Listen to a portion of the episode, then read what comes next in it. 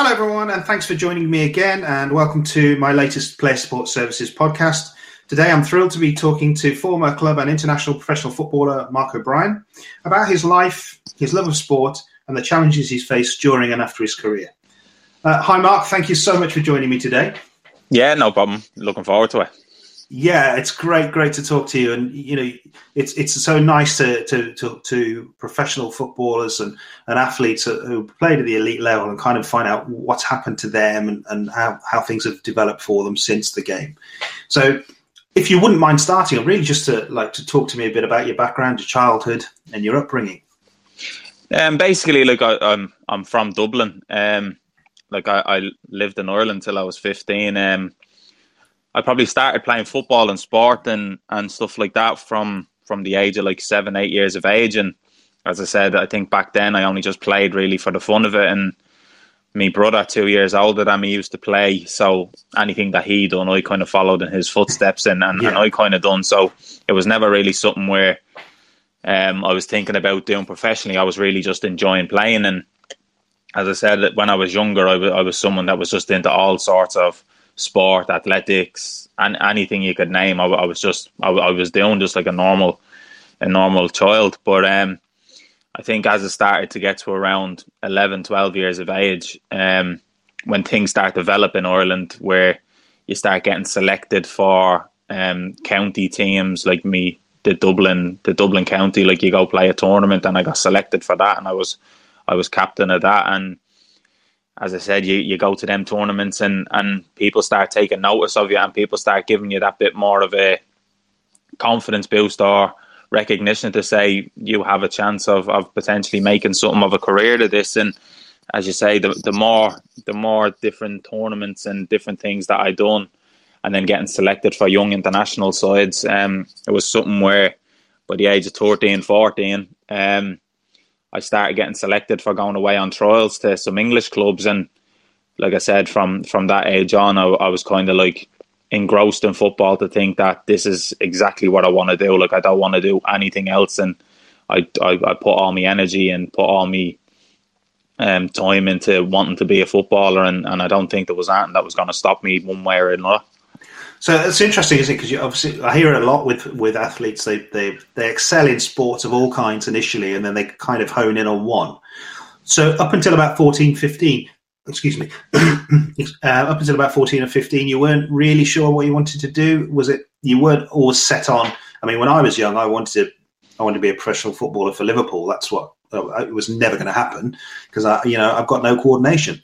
and, I, am not very fast and I can't run. I've got two left feet, so um, it was never going to work for me. But you didn't start like that. It sounds. It sounds like you just started playing and then developed it after that. Yeah, it, it, it, like literally that's what it was. Like I, I started playing, like as I said, around eight or nine years old, and and it was playing for the fun of it. It was it was going up because my brother was two years older than me, and he was playing for a, for the local football team, and I just thought, well, I'd like to play, and as I said, it was just something that I fell into football really. Um, but at the same time, it was the more that I kept going training and the more that I kept um, playing, I think managers and people were noticing things about me that obviously they were telling me parents at the time that Mark's a really good player, like we want to keep him up around here. And as I said, I was just I was just enjoying it, and I was just enjoying the fact of getting to run around, chase a ball around, and like I said, the more the the older that I got with it, um, the more I started to kind of realize that there could be something in this for me. And as I said, by the time I got to 11, 12 years of age, it was it was something where I was I was nailed on. Football was was all I wanted. Like, and I was the typical Irish lad that I played Gaelic um for like I played Gaelic around and you just you just do all all sorts of different sport and just football is something that grabbed me and as I said from there on in it was something that I just thought in my own mind that if if I could do this as a career and I could play football every day and I could train every single day, it was it was like a dream to me, and it was something that, like I said, the dream started to become a reality at like 13, 14 when I was able to go away to to English clubs and and go on trial and and try and um, progress into mm-hmm. into making a career of it. And as I said, I was lucky enough that teams took a shine to me and and um, I had that opportunity of going away when I was fifteen. And do you think uh, luck came into it a lot, or do you think you know something back then you you kind of made your own luck? Um, I think a bit of both, really. Um, I think I created my own luck because it was something where when I was playing, I was proper dedicated into playing. I was, I was kind of the way people described me back then. I was really old fashioned. I was kind of a raw player where I could kick a ball, head a ball, and defend. And yeah, people felt as though they could develop me along the way into being able to play a bit more football. And but they told me that the raw characteristics of being a defender and what can make it is something that came naturally to me. So they kind of let me express myself being me as a defender, but then also they tried to hone in on what's going to get me to that next level and what's going to help me be professional. And as I said, everybody who helped me along the way, and it was something that when people give me the opportunity, I, I, I was taking it with both hands every single time, and I was just enjoying playing. And like I say, it, it just became me life then, and became a passion that all I could ever think about was football, and I don't think anything was going to stand in my way. Yeah, really, uh, really impressive, and it's that focus and drive, isn't it? That you, when you fall into that zone, you you kind of hit that spot that you know the sweet spot you want to be. It's a fantastic feeling. Did um, were, were your parents and brother supportive? Yeah, everybody was real supportive. Um, I think as an Irish mom, um, my mom was kind of hesitant in letting me leave leave the house because obviously they want to keep family really close in Ireland, but I think when they know it was my passion and it was something that was my dream, um, everybody was so supportive because I've got a cousin, um, Clifford Byrne, who's um, obviously retired now and he's assistant manager of Hull City. He was away in England and he was playing a, a full time professional career. So I kind of had an insight on what it might take to be a professional. Whereas one of his words to me when I was leaving Ireland and going to sign for uh, Derby County at 15 Mm-hmm. He said the easy thing is actually getting over there. He said the hard thing is staying over there, especially as an Irish player, because he said the hard work starts when you actually get there. So, like, what you might think of getting away might be the hard task of getting noticed. It's the hard thing about staying in football because you're being selected where there's thousands of kids, and at the time you don't realise there's that many kids that want to be a professional footballer. Mm-hmm. You're just one of them. So when you get that opportunity, you have to take it with both hands. And, and thankfully and luckily, um, everyone supported me along the way, and and I was uh, lucky enough that I got given the opportunity, and and I and I did thankfully take it with both hands. And then, so you you got um, accepted into an academy, uh, and wh- where did you go, and how did you find that? Um, I went to Derby County when I was 15 years old, and like I said, it was it was something that was so eye opening and it was exciting because normally people who move away from Ireland they can suffer with a bit of homesickness because you're moving to a different country. But to me, I was I I never ever once suffered with homesickness because I knew I get to play football every single day, and me yeah. getting to play football every single day overcame any sort of homesickness that could happen. And don't get me wrong, even till this day, I always still miss home and I miss my family and I miss people like that. But I think the love of football and, and, and the drive and the fire that I had inside me, there was going to be absolutely nothing that stood in my way. And if that meant moving halfway around the world, I'm coming across the water to England, mm. I was I was going to do it just so I could actually try and, and throw everything into trying to be a professional footballer. And and how was it at Derby? Were they was it you know thoroughly enjoyable, hard work? Um, I'd say it was probably a bit of both. It was it was obviously very enjoyable. It, it's a club that's close to my heart, and it's a, hmm. it's a club where I felt as though I grew up and matured a lot as a person. And um, it was hard work because what you think is kicking a ball every single day and you can't wait for it. It's a lot hard work because you don't really know what a preseason is. You don't know what training every day um, in course you just think it's going to be training like you've done in Ireland, but the intensity yeah. levels are a lot higher and the physical levels are a lot higher. But again, Derby were so welcoming and it's a place that I've always called it's like a home from home for me. Like I just felt so comfortable. Everybody from um, the dinner lady to the managers to the coaches to the players, everybody in, in it was just so welcoming for me and as I said, it's a it's a place that's really close to my heart, and it's a place that I still stay involved in till this day. And like I said, it's it's it's something that it was a mixture of both being difficult, but then again, um, I got to I got to play football every single day, so I, I was I was happy. Yeah, yeah, and um, if you if you're thriving on that challenge, you're always going to love it, aren't you? Yeah, exactly, and and and that's what I mean is that if I got to go out and train every single day, and this was a job slash I was I could do whatever I wanted in the training ground and, and train every single day and play matches by the end of it. It was it was it was I was living my dream. Yeah. And how did you find it with the other lads? Because presumably you had a close knit group of friends that, presumably stayed, you know, year on year, season on season, and then people coming and going. Uh, it seems to be quite often with the academy. How was how was that to be living in that system?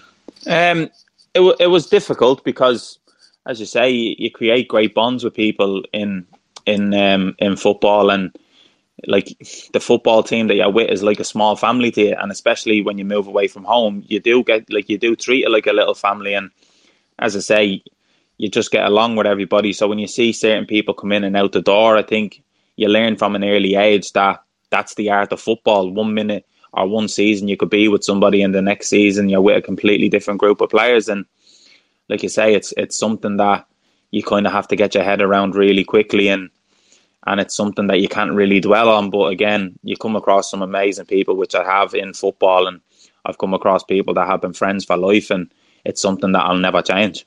Mm-hmm. Yeah, it's it's it's a strange world, isn't it? But it's it, it's one to be really thoroughly enjoyed and and, and experience. You, you, know, live it to the full whilst you're there. I think. Um, yeah, definitely. I was I was going to ask you. So then, from the academy, you then got a, a contract. Who did you go to? Um, from from the academy, I, I ended up I I stayed at Derby County for five six years. Um, I was lucky enough at fifteen. Um, when I first moved over, I played a full season, and luckily enough, I made my debut at sixteen for Derby County. So I was still quite young, and in that yeah. first year, I kind of got to live my dream. Really, I, I, everything went from strength to strength to strength, and again at the end of that season, I was 16 years of age and I was playing in a force team in front of 25,000 people against Watford. So to move away from Ireland and within one year, I was I was doing something that I really craved and was passionate about. It just felt like one big dream as it, like has happened to me. And when I made that debut in front of thousands of people, it felt as though this is exactly what I've wanted. Like this, this is the life I want. And like I said, there was going to be nothing that was going to stand in my way, and as and, and and something like that it just just sparked inside me where I knew I made the right choice in, in, in every decision that I made. Yeah, and I think there's that huge rush, isn't there? That adrenaline rush, that kind of uh, assist, that feeling you can't replace uh, of playing in front of thousands of people and having them cheer and support you, and sometimes heckle, I guess, but being part of that, you know, that feeling yeah, definitely. Like that that feeling in itself is is something that I think I think with retiring as I have, I think it's hard to replicate. Um, the adrenaline rush, like having roars of a crowd that boo you to like cheer you on to everything. I, I think it's something that is very unique and when you have the opportunity to experience it or people get to experience their own adrenaline rushes to whatever they do, I think it's something that is so so hard to replicate, and that's why like in that moment, there are moments that like I'll never forget and I'll always hold on to. Mm-hmm. Yeah, they're just incredible. Uh, it's it, you know you're talking about living your dream and you talk about the highs. Were there any kind of lows that you didn't expect as a professional footballer? Um, the lows that I probably that I could probably take on to to say that not a lot of people pay attention to them is is you don't get as much family time as you expect living away from Ireland. I I didn't get home to Ireland for months on end, see my family for months on end. Um, right. Like you, you miss out on Christmases, you miss out on New Year's, you miss out on on birthdays that people might be having. You miss out sometimes on your own birthday with family, and like you say, they're all the sacrifices that you learn along the way. That that's that's what it takes to be a professional footballer. You you get paid money to to kind of do a job, and sometimes I always say people lose track of that footballers are, are normal humans as well. Like that, it, it is a difficult as as much as I, I understand football can can be really rewarding with with the money that I can that can that I can show to you, but at the same time you try and say to people when you have a specific diet and you try and say to people, right, you, you don't get to see your family for Christmas, you might be training on Christmas Day, you play games on Boxing Day, and yeah, it's a great dream and it's a great passion. And when it is your passion, you'll do anything for it. But they were the difficult times for me where you're on a phone call from your family on a Christmas Day or a New Year's is coming in and, and you're getting phone calls for everybody to say Happy New Year, but you're laying in bed because you've got a game the next day. And them times are really difficult. But again, I think, like you say, the, the love of football takes over and you know you're over there for a job. So it, it's what needs to be done, but it, it doesn't mean it gets any easier. No, and I think you make a very good point. Uh, I think certainly the athletes that I work with, the professional athletes, often you know they feel that they can't sometimes talk about the, the bad things that have happened to them or the kind of the mental pressures and things like that because they feel they've been in a privileged position and that people don't either understand the pressures on them or don't want to listen and don't want to understand because they just see us having this idyllic life. Yeah, and I think that's how sometimes it comes across is that don't get me wrong, I don't sit here and and say that like it's not an amazing life because as you say, if, if you do be successful in football, it's it's probably one of the best experiences you can have and at the same time it's it's the sacrifices that come along with it. Like you say you have to be careful of when you have like time off or your off season when you can get to go away on holidays or you go back to visit family you still get given like a, a training program that you need to keep fit for that you don't really get to enjoy as much off time as you expected to enjoy. And like you say that, there's there's a lot of sacrifices that go into it but more on a personal level where when it comes to family and friends and stuff like that that people do get to celebrate and enjoy when you're in professional football it becomes far and few between and that's why i always say that football and the people that you come across in football are like a family because sometimes you do need to rely on them for them kind of moments because you don't have your actual family around you yeah, that rings very true to me as well. You know, going away with the military at times at Christmas, uh, you know, birthdays, the, the, family events that you miss, and you form a very close bond with the people that you're with um, because you've got that shared experience. Uh, so that rings, you know, perfectly true to me as well, and, and, it will do to an awful lot of my audience who are kind of in the military system as well as the sporting world. Um, I was going to ask you. So things were going really well, and then um, and around 2009, things took a turn for you, didn't they? Yeah, um, like the year I made my debut, like obviously went back to Ireland, everything was amazing, and I like I, I felt as though right I'm onto that I'm onto that like stage where I'm at that doing really well, and I go in the following season to progress it, and I went back to Derby that that pre-season, and I had a routine heart scan, and found out that I had a leak in aortic valve, which is something that I never I never knew I had. It was something that was picked up just because of a routine scan. I never really had any any side effects or any anything to kind of indicate that, that, that I had a problem. And yeah, um, I went to see a lot of specialists, and the specialists said to me that I won't need an operation for 50 years and football will be long gone and you can enjoy your career and maybe sometime later down the line you'll need an operation. But then as time passed and I kept on training, um, I went for more scans and found out it was progressively getting worse. And I remember till this day um, sitting in a doctor's room waiting on a specialist and a surgeon to come in. And I was with my family and the Derby County physio. And I remember he walked into the into his office and he had a model heart in his hand and he said, Your heart is three times the size of what it should be, and if you don't get mm. the operation done this year, you're gonna die. God. How how old were you then? I was only sixteen. Jeez. Right. So when you get told that at 16, I think being naive was a great thing and being so young was a great thing because I never really kind of took on what he was saying. I kind of felt like an out of body experience. I think he can't be speaking to me. Like I've just made my debut last year. This is something that can't be said to me. Yeah. And then um, I could see obviously the shock on my family's faces and, and stuff like that. And he told me the procedures that can happen. And my only question to him was, okay, what procedure do you, what procedure can you do that allows me to play football? And me being 16 was that was the only question I asked. And yeah, like I say, that that in itself kind of just kind of showed me that when I look back on it, that football was was a massive part of of of my whole recovery and everything. Where he told me I'd be lucky enough to probably go down play the park with my friends, let alone play professionally. I got told the valve is not guaranteed to last from a year to a maximum of five years. Um, right. So I got given a procedure of a pigskin valve, and I got told, well, if it takes to your body really, like if it takes to your body well, then you have a chance of playing. But I'm not guaranteeing that that I will. Or they told me that they had a story of of a gymnast that came in and she had the same operation as me, and our valve um, didn't take to our body and and uh, start leaking again within eight months of our operation. So, I, I like they gave me all the kind of ifs and buts, and like I said, at 16, I didn't feel as though I took all that in, but there's stuff I remember till this day, and I'll never forget it. And when he, when when they told me the procedure, I just said, okay, I'll have that one because if I have a chance or a small glimmer of potentially playing again, I said I want to give it the best chance that I've got, and um, I ended up having the operation within the two weeks of when the when I when I spoke with the surgeon, and within that two weeks, um, I flew home. Derby let me go home to my family and friends, and as you say, I ended up having the operation in the October of that year.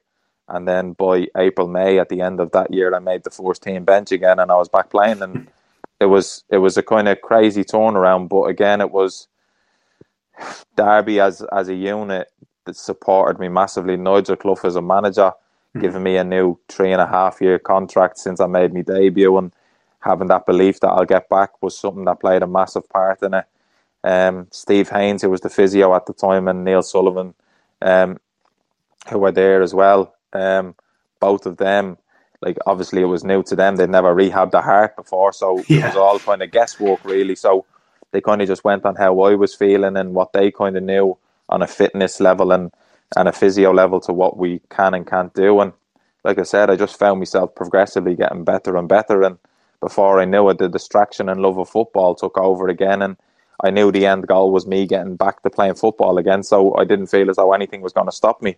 So I just treated it as an injury rather than open heart surgery to how extreme it actually was. And by mm. the hmm. time I was back playing, it was like I never had open heart surgery and I just continued playing again, which was, I look back and say it was strange and it was very kind of naive of me to to not really take on board what it was. But again, I think being 16 is one of the main reasons why it probably helped me get back and actually having the opportunity to play football was something that um, having the opportunity to play is something that drove me on and, and gave me that that uh, kind of end goal to, to fight towards. Mm. And uh, did you at any point in that time, that kind of six months, doubt yourself? It doesn't sound like you did. I think, and, and I think that's one of the main things. I think at 16, I never doubted myself, and that was something that I look back now and say, yeah, it comes across as a as a strong mentality. But I think mm. to me, I didn't know any different other than okay, I got told I might be allowed to play football. Okay, let's play football. So I'm mm. going to do everything I can to play football. And until the hospital, the doctors tell me I can't, well, then I'm going to keep going and I'm going to keep trying. And as I said, I had the right people behind me and the right physios and fitness coaches that were working with me every single day, were making sure I'm okay, had the right equipment in that when I was training, I could monitor my heart rates to everything. And like I said, they, they, they went above and beyond for me. And the manager himself went above and beyond and was phoning me each day to make sure I was okay when I was back in Ireland. And just little things like that, that, as you say, not a lot of people would know about, yeah. kind of gave you that little bit of hope that if these believe in me, well, then I'm going to do everything and I can to repay all of them to get back playing and show them the same kind of fight and show them the same kind of loyalty that they're showing me right now. And as I said, that was something that is hard to come by in football, which I realised. But at the mm. same time, um, I, I had it at such a young age. So I, I feel as though that was the, the, the turning point and a bit of luck that I needed at the beginning of my career to, to give me that chance to actually progress and actually have a career. Yeah, I think you made a really good point there that you you don't see it that often in football, and I think you probably don't see it certainly in my experience that often in in you know sport in general. But mm. that human touch, that fact that people were you know looking after you as a person, not just your fitness, but how are you? How are you managing? And people, you know, within the management structure as well, contacting you just to see how you're getting on. That, that that's that's something I don't hear that often. Yeah, and that's and that's something that, like I say, it's. I owe a lot to Nigel Clough as a manager because, as I said, he, he had that he had that personal touch to it. He phoned me up when I went back to Ireland after my operation, and he was making sure I was I was doing the walk and the hospital was making me do. He was making sure that I'm feeling okay. He was phoning me family to make sure they're okay, and like I said, he just went above and beyond with those personal touches that I was getting treated as a person. I wasn't getting treated as he's one of my players and I need him back fit. He was I was getting treated as just make sure you're okay. And mm-hmm. even to this day, after me after me next operation, Nigel Clough phoned me to make sure I was okay again. So, like I say, touches like that in football are far and few between, and like you say, yeah. in sport probably are. But the stuff that you never forget, and that people that will always like be close to you because, as you say, they they actually treated you as a person. So yeah. that kind of respect, that kind of respect level will never be lost. Yeah, they were there for you when you needed them. Yeah. Um, and I think because so few people are, in, you know, everyone everyone gives you a good story and everyone's there. They, they, they say the, the right things, but until they prove it, I think that's why we remember those people, isn't it? Because hardly anybody, you know, they all talk a talk, but they don't walk it. Yeah, hundred percent. And as you say, you do come across them kind of people in life. But luckily enough for myself, um, like I, have had a lot of people along the way that, uh, like I've I've I've always just been myself, and I've had a lot of mm-hmm. people along the way who who have just taken to me and gotten on really well with. And as I said, I've made some great memories and some, and I've met some great people in football that even till this day I still stay in touch with. And as and and I think that's that's down to something where, like I said, maybe me as a person, people people have just gravitated towards me and see me as as just a normal person. Like I don't yeah. treat people differently. Like from everybody in a club, all get treated with the same respect and obviously they've shown that same respect back to me. And when you show when people are showing general interest in your actually health and well being, I think that's something that does be missing when you're in sport because as you see, people see it as an athlete and people see it as living a great life. But at the end of the day, even as athletes and even as footballers and other sports people, you still need to have those people in your life that actually want to know how are you actually doing in yourself and how is how is your like health coming along and how are you when you're down and out? And if those people are always around you, then, like you say, you can achieve anything. Yeah, yeah, it's really important. And, and sadly, probably lacking, I think, for, for a lot of people when really it makes a huge difference. Um, just moving on then, so you, you got back into, you know, playing at, at full tilt. Uh, were you, at any point, did you kind of think, you know, I've got to take it a bit easier? Or is it because of your age, did you just think, no, I'm going to go 100 miles an hour and just push it for as long as I can? Um, I think I think I was the latter. I think I, I just yeah. pushed it to 100 mile an hour and I just got straight back into the mold of right. I'm back playing football again. So once I'm back playing, that's all that matters. Like, and I'm going to give it my best shot because that's the reason I had the operation to give it my best shot. And I think maybe sometimes, and I look back at it now, that's probably what molded my career. That mm. every single season, because not a lot of people knew, but every single season that I played, at the end of that season or in the middle of that season, I would have to get a routine heart scan to see if I was allowed to continue or not. And right. that was something that no, not many people knew, but I had to obviously carry that around with me. So every so often, like every six months to a year, I'd go back to the hospital. I'd get a scan. They tell me my valve is okay, and then I think, okay, right, go back out and play again. Because if the hospital were giving me the all clear, well, then I had no reason not to kind of mm-hmm. keep progressing and going for football. But as I said, there was always going to be that one time that the valve wasn't okay. Mm. But until then, my career was play year to year, give it my best shot, and have the best year of my life. And if it's not the best year of my life, well, give it my best shot and just enjoy it, and not let too many things get to you. Because, like I said, my career was potentially on a time scale that nobody ever knew about. So when I did get injured or certain things happened to me that wasn't heart related, it kind of affected me a lot worse because I felt as though am I wasting a year and after this year if this injury doesn't heal or if I don't get quite back the same. So I feel as though sometimes the heart operation is what pushed me through certain injuries, hmm. but also it affected me a lot more mentally and it got me down a lot more because I knew my career was, was on a time scale and I didn't want to waste any moments. So yeah, I know at one point you injured your anterior cruciate ligament, didn't you? And that kept yeah. you off for a while. So that hit you harder than the, the heart.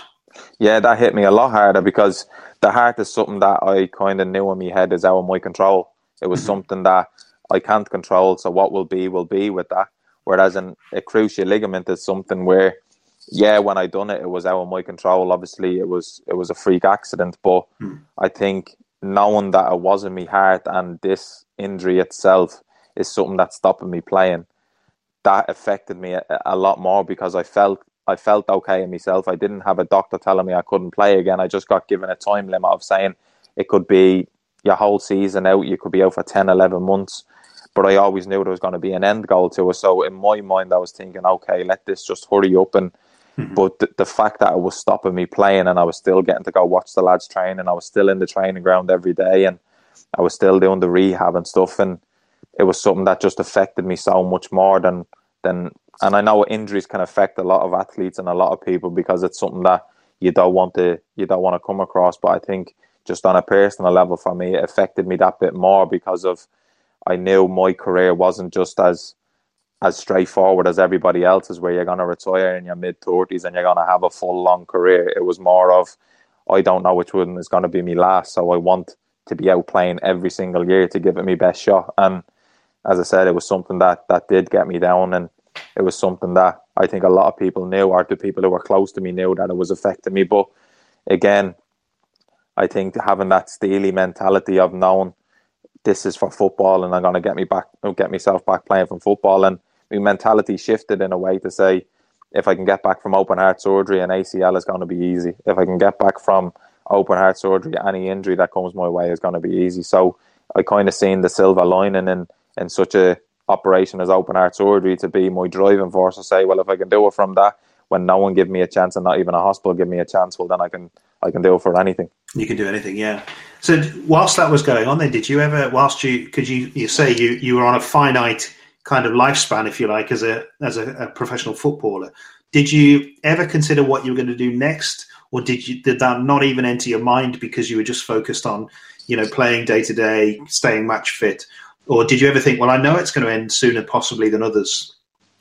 What am I going to do next, or, or did that just not cross your mind? See, and, and I think looking back, it should have crossed my mind, but I think in the mentality I was in, um, I just wanted to focus everything into football because I didn't know when it was going to finish. So I didn't want to regret or I didn't want to lose out on memories because I was trying to focus on what's going to happen after football. I didn't want to have that kind of in my mind, I seen it as negativity to see what am I going to do after football in my mind because I just thought if I'm going to stay positive, I'm going to give football the best opportunity possible and I'm going to dedicate myself to it and I'm going to train as hard as I can. And like I say, I, I just threw myself into football and like I said, whatever was going to happen after was going to happen after because I seen it as, do you know what, it's out of my hands what may happen after football and it might end this year to next year. But you know what? They're going to be the best two years of my life, and that's how I always seen it. This year is going to be my best year. I'm going to make some great memories, and I'm going to give it me all. And if the hospital say that next year is fine, right? Next year is going to be my best, my best year. And I always just lived my life that way. And I think if maybe I didn't have the open heart surgery, maybe I could have focused a lot more on right. Maybe at this age, I'm going to retire, and I'm going to be able to maybe progress and go into something different. But I think just for the way that my head and mentality was at that time, it was solely focused on football because I was so close to having it taken away from me. Mm. I felt as though, well, I'm not going to let it get taken away from me now without giving it the best opportunity that I can. And I thought maybe thinking what might happen after football might have been a naive decision, but I felt as though it would have been a distraction to me personally to to think like that in the situation I was in. It, it makes perfect sense, and I, again, I see it a lot. And it's a bit even with the junior soldiers when I used to talk to them about injury. You know, if we're going into battle or whatever, and they wouldn't want to think beyond it. They'd just cross that bridge and they got to it almost. And um, was that something that mindset that you had? Was that something that you just saw across your teammates as well? Were they just none of them focused on what they were going to do next, all just living and enjoying what they were doing at the time? Um, there was a bit of both, really, because I come across a lot of uh, a lot of lads that were doing extra college work, and I've come across a lot of lads that were doing kind of um, courses on the side just because they knew at some stage. And I came across a lot of older pros that were kind of coming to the end of their careers, and Hmm. they were focused on what they were going to do next. And I've had conversations with a lot of people, and even with my own parents, um, about so what do you think you're going to do next? And I was like, I don't really know. I said because at the end of the day, I said my next could be okay, I have to start next year because my football career could finish. I Yeah. said, I don't know when it's going to end. So I said, I don't want to focus on that because I'd feel as though that's bringing a kind of negative output on it for me. Whereas I just felt as though the more positive I was being, and I think that was something that just set in my mind. The positive way that I was thinking towards football was giving me the, these extra years that doctors never gave me. So I felt as though the more I stay positive towards it, and the more I train, and the more I look after myself, the more years I'm going to get. And Mhm. that's the only way that I kind of looked at it, and that's the way I kind of spun it in my head that I'm not going to think about what's going to happen after football because I, like I say, I felt as though it could have been a distraction for me. But again, maybe looking back, I should have probably looked at it once or twice. But I think in, in that moment, I think it's hard for anybody to turn around and say to me, um, Mark, what are you going to do after football? Because unless they knew the full extent of the whole story behind me, they would never understand why I'm not focused on what might happen after football because nobody would be able to walk in my shoes to kind of know that my career is on a time scale different to somebody else who might be preparing for after football because I never knew when that was going to be for me. And, and uh, do you did you think yourself, or looking back now, did you think actually when I finish football, it, something will just fall into place? It's not going to be an issue. Potentially, yeah. Um, potentially, I felt as though if if I do well enough in football, and and I don't mean financially, I just mean as though if, if you build enough reputation for yourself in football and and build up enough contacts that maybe there will be something that might just fall into place, and maybe there is something that somebody might give you an opportunity to, and whatever that may be, um, I'll I'll I'll go at it with with everything that I've got. But again, it was something that um I fell into that mode of just thinking it could happen, it might not happen. But for me, um, in football, again, like I, I can only always just keep saying that it was something that was just football was my driving Yeah. force and everything that I done. So even though I maybe thought that things might fall in my way, um, once football finishes, I never knew what that was going to be, and Sure. I never knew what it was going to be to present itself. So until then, I was always just going to keep on playing and keep on progressing, and and like I say, see see where this valve was going to take me, and it, it it took me a hell of a long way more than I ever expected. Absolutely, because you had you know several, many more years really of playing after after that, didn't you? And you went to how many clubs did you go to in the end?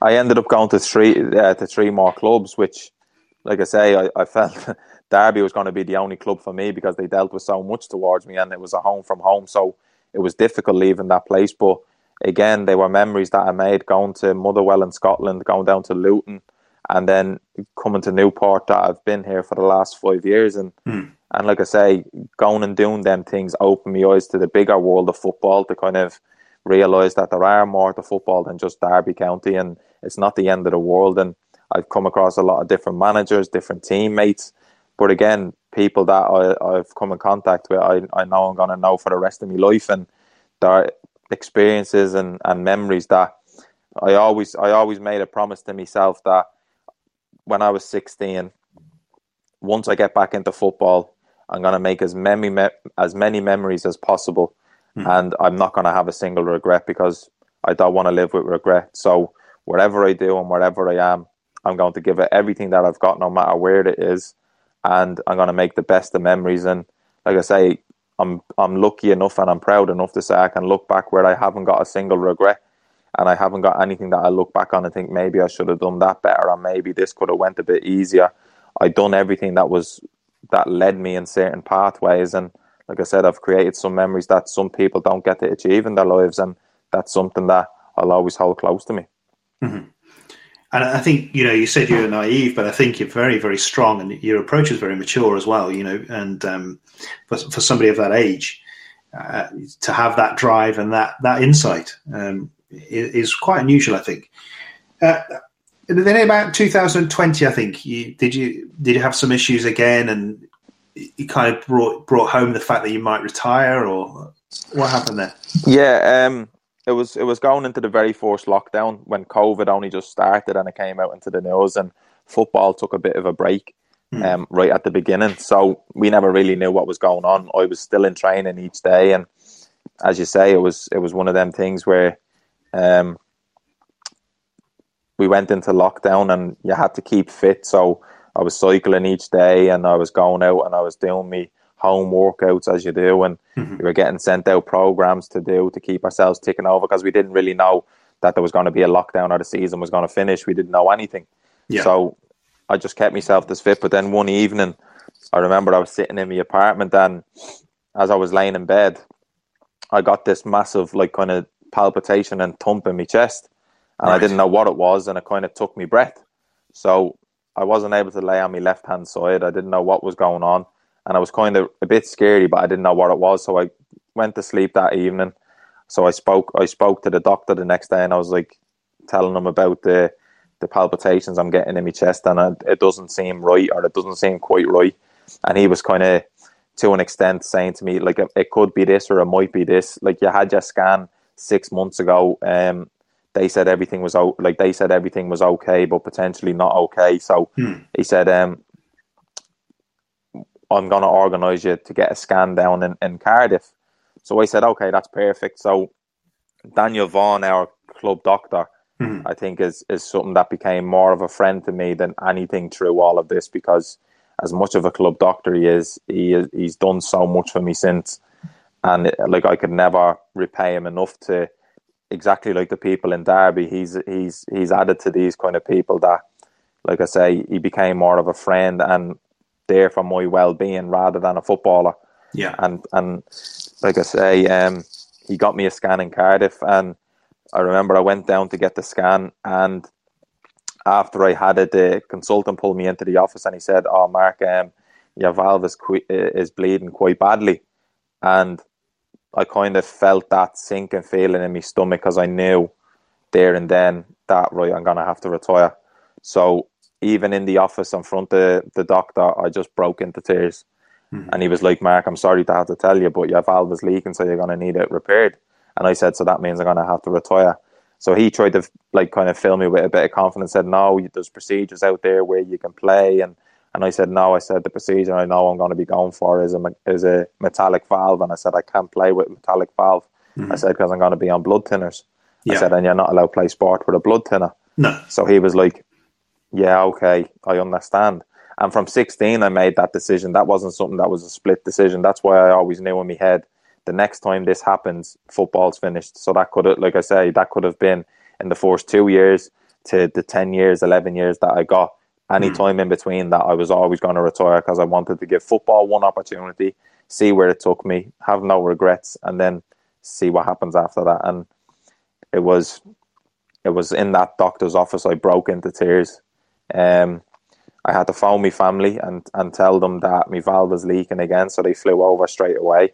My mum stayed with me for a while, and I just I just found myself just bursting into tears a lot, and just and just like kind of being so emotional about it because I think one, I was frightened about going under the knife again because I was a lot older and I knew the implications and I knew exactly what I was going in for.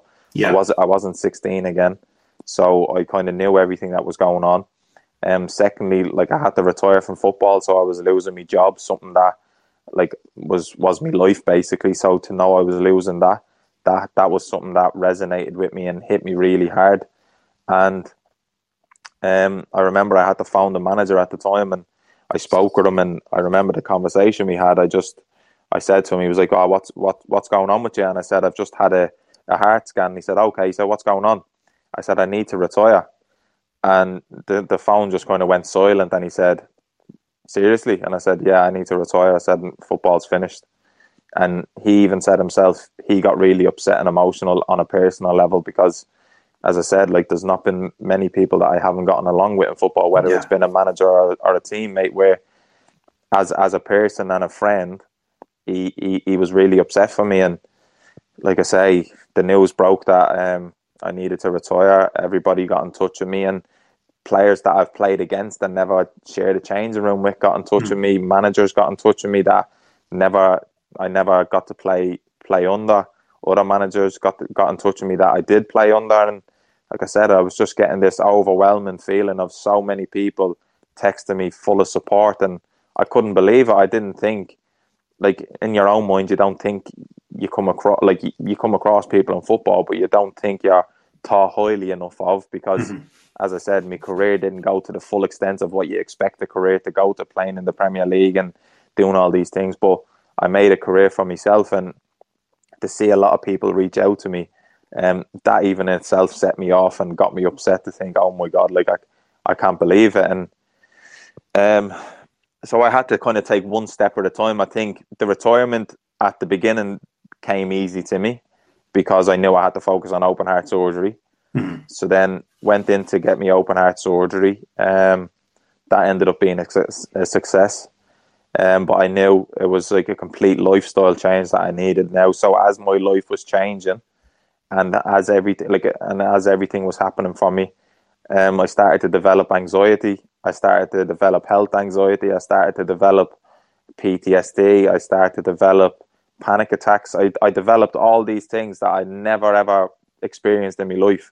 Mm-hmm. And that was something that was so new to me because, as I said, I, I'd be laying in bed one night and I'd start to feel really lightheaded. And before I know it, I'm cold in a ball, I'm shivering and shaking, and I'm in floods of tears. And I feel as though I'm having a heart attack. And all of these different things that were happening to me. And I was too afraid to walk up and down a flight of stairs because I was too scared of thinking what might happen to my heart. I was too afraid to go into football in case I wasn't around the right people. Mm-hmm. Like everything. So when I'm trying to deal with the recovery of that, as well as on top of that, I know I've retired from football, so I have no end goal to kind of get myself back fit for to what I had at 16. So mm-hmm. I still had to try and find that next step to what was I going to do. So everything was like kind of one big storm, and I went into depression. Um, like I said, I, I, I did struggle a hell of a lot, and as I said, I don't mind being open and honest about it now because it's something that I can't hide. It, it was part of me. It's something that happens to a lot of people, and I think if I can be someone that can just be so open and honest about it and kind of share my side of it, if I felt as though it's it's it has helped people along the way when I've come out on social platforms to speak about it because they are stuff that people have suffered with for a long, long time, and I know I was only new to it but I've I had people reach out to me, and I've had friends that I've grown up with from the age of eight telling me they suffered with panic attacks, and I never knew about it. And only that I opened up and spoke about it, that I was able to connect with them on a deeper level that I never knew I could. And they were able to understand me as much as I could understand them. And as I said, it's just opened up a whole different perspective and a different meaning to so many different things. And I just feel as though, in the strangest way possible, um, I'm glad I went through it to kind of know now how to approach people and how to be and give me a different perspective on life rather than just I'm not I felt as though I lost me as a person.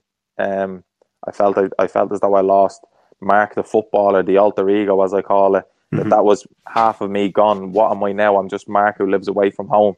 I have no purpose anymore to live away from home. So like I contemplated maybe go back to Ireland, but then I kind of snapped out of it a bit to say, right, I've created opportunity for myself here. I've created a life for myself away from home. I'd be too stupid to go and take the easy way out and go back home to Ireland. I'm gonna kind of fight this.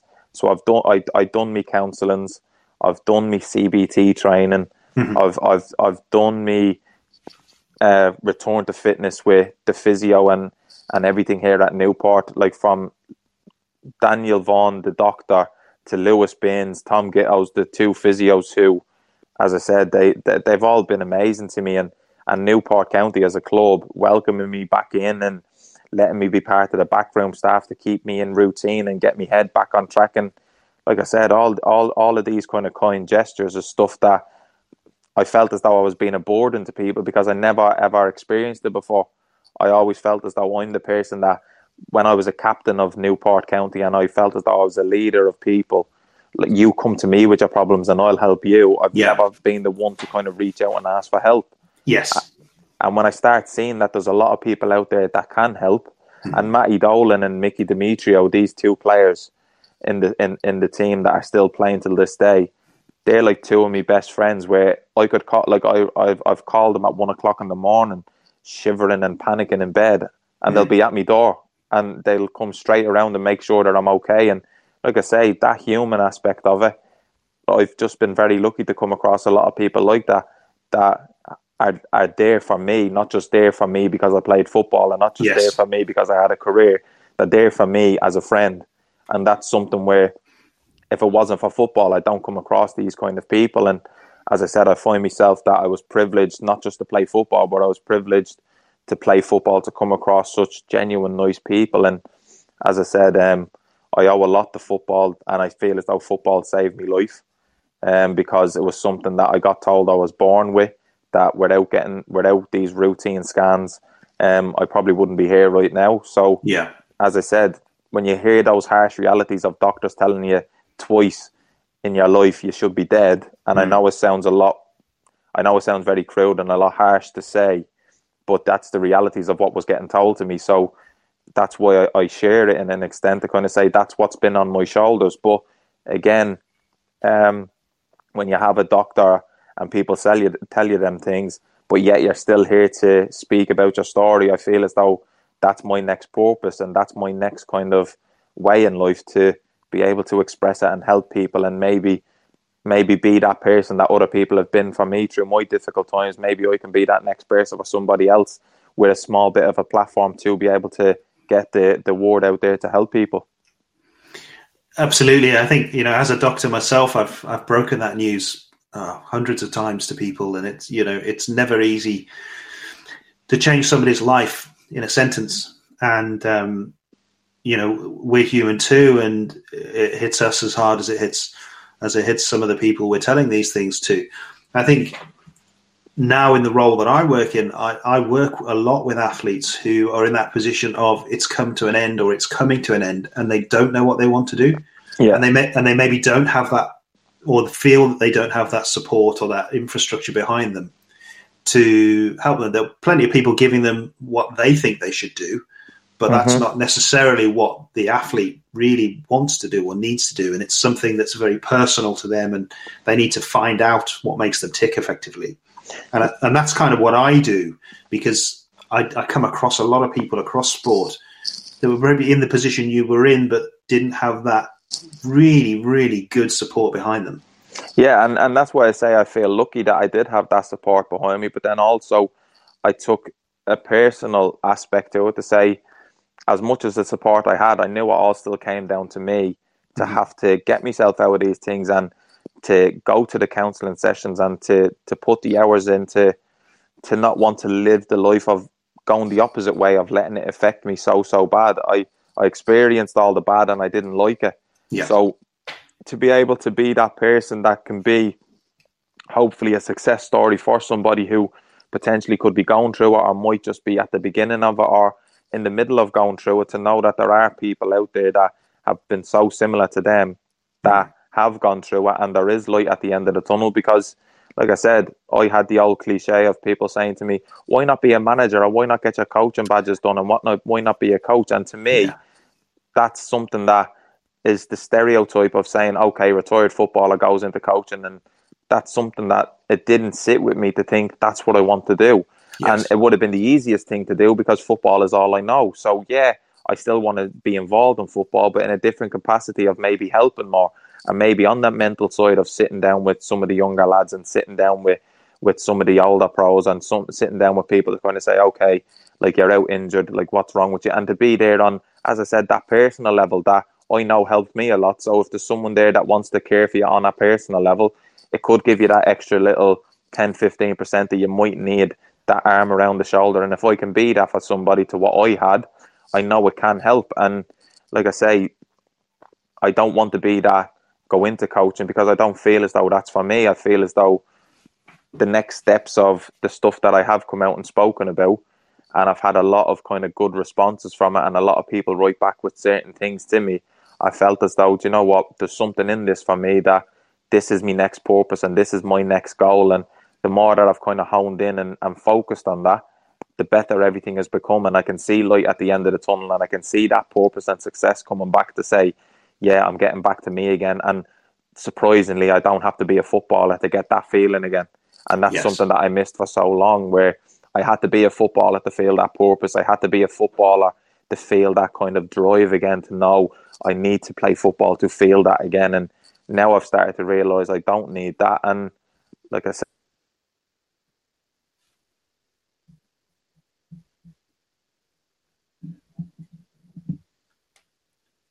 Can you hear me, Mark?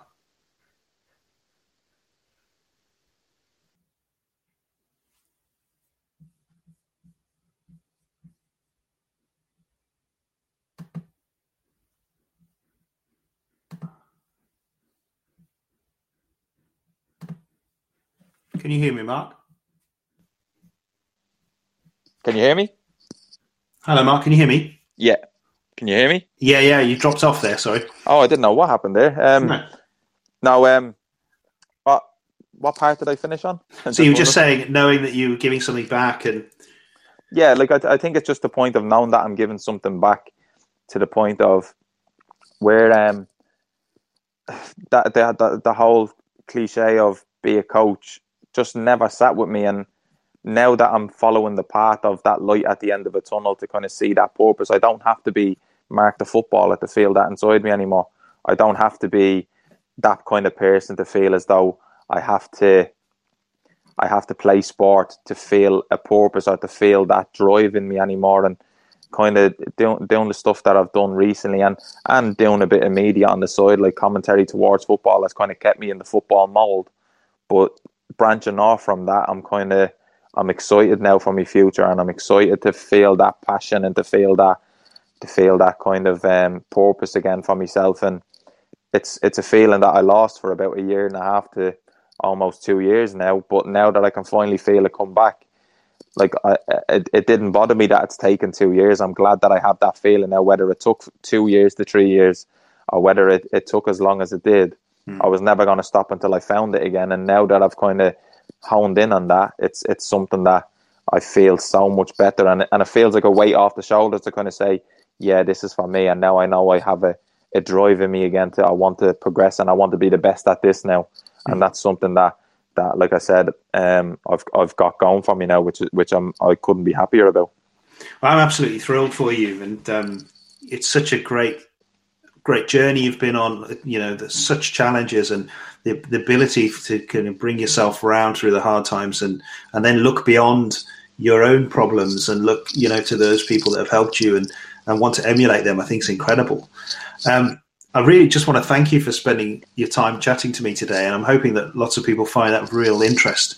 Um, can I just ask Mark if people want to get in touch with you? Um, can you send me your contact details? What I'll do is I'll put them on the podcast both visually, and if, if you've got something you want to say now about how people can contact you, please just say it, and uh, people can write it down. Yeah, like I think just people can contact me, like obviously through the LinkedIn or me um, Twitter accounts. Um, and obviously my Instagram accounts and, and, and places like that that people can, can write messages to me and like I said I've I've written back to a lot of people through LinkedIn and, mm. and stuff like that so if people want to get in touch and they feel as though that they, they, they have something to speak about I want to just as I said getting something off their chest that they they can relate to certain things that I've spoken about then I'm more than happy to be open and, and, and help and speak people. That's that's brilliant. Well, well, thank you. I'd just like to take this opportunity again just to thank you for being so open and honest, and um, you know, and kind of pushing the message that from from a player's perspective that I'm pushing from that kind of supporting them in the for things that maybe you've learned the hard way. That um, hopefully we can make that that transition a bit easier for people. Yeah. Um, do you have anything else to say, Mark? Anything? Any final thoughts or comments or any advice you want to give anybody? Um, in all fairness, I, I, don't think there's much advice that you can give. I just feel as though the only thing that I can say is, and and this is from experience, and is that there is a life after football, or there's a life after sport, and it mightn't have to be the stereotype of of of what you believe is going to be the next thing for you because it's the sport you love.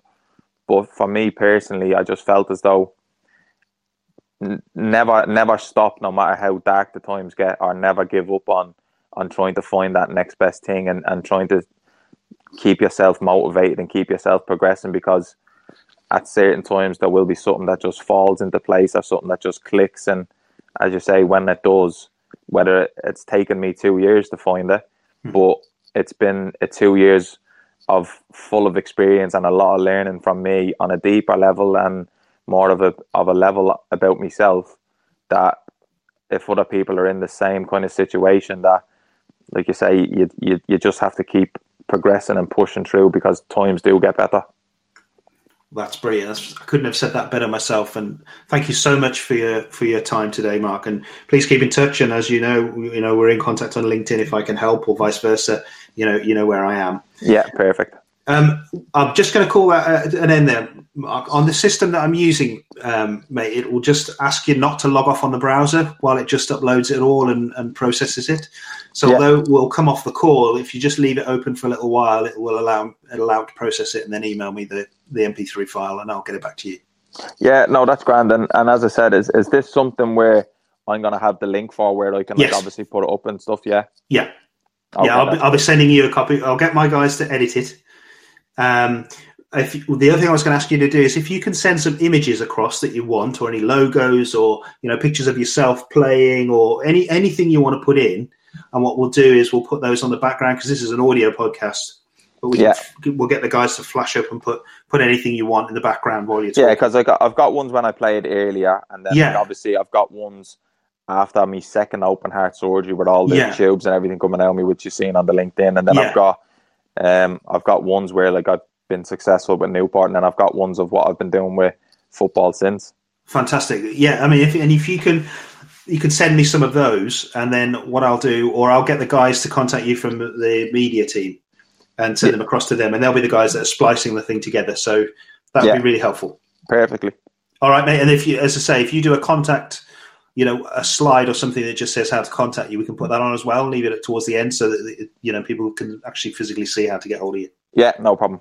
All right, my friend. Well, thank you so much, No, thanks very much. and um, I wish you all the best. And I'll speak to you soon. Yeah, no problem. Thanks very much. Thanks, Mark. Take care, mate. Thank you. Bye. Bye. Bye.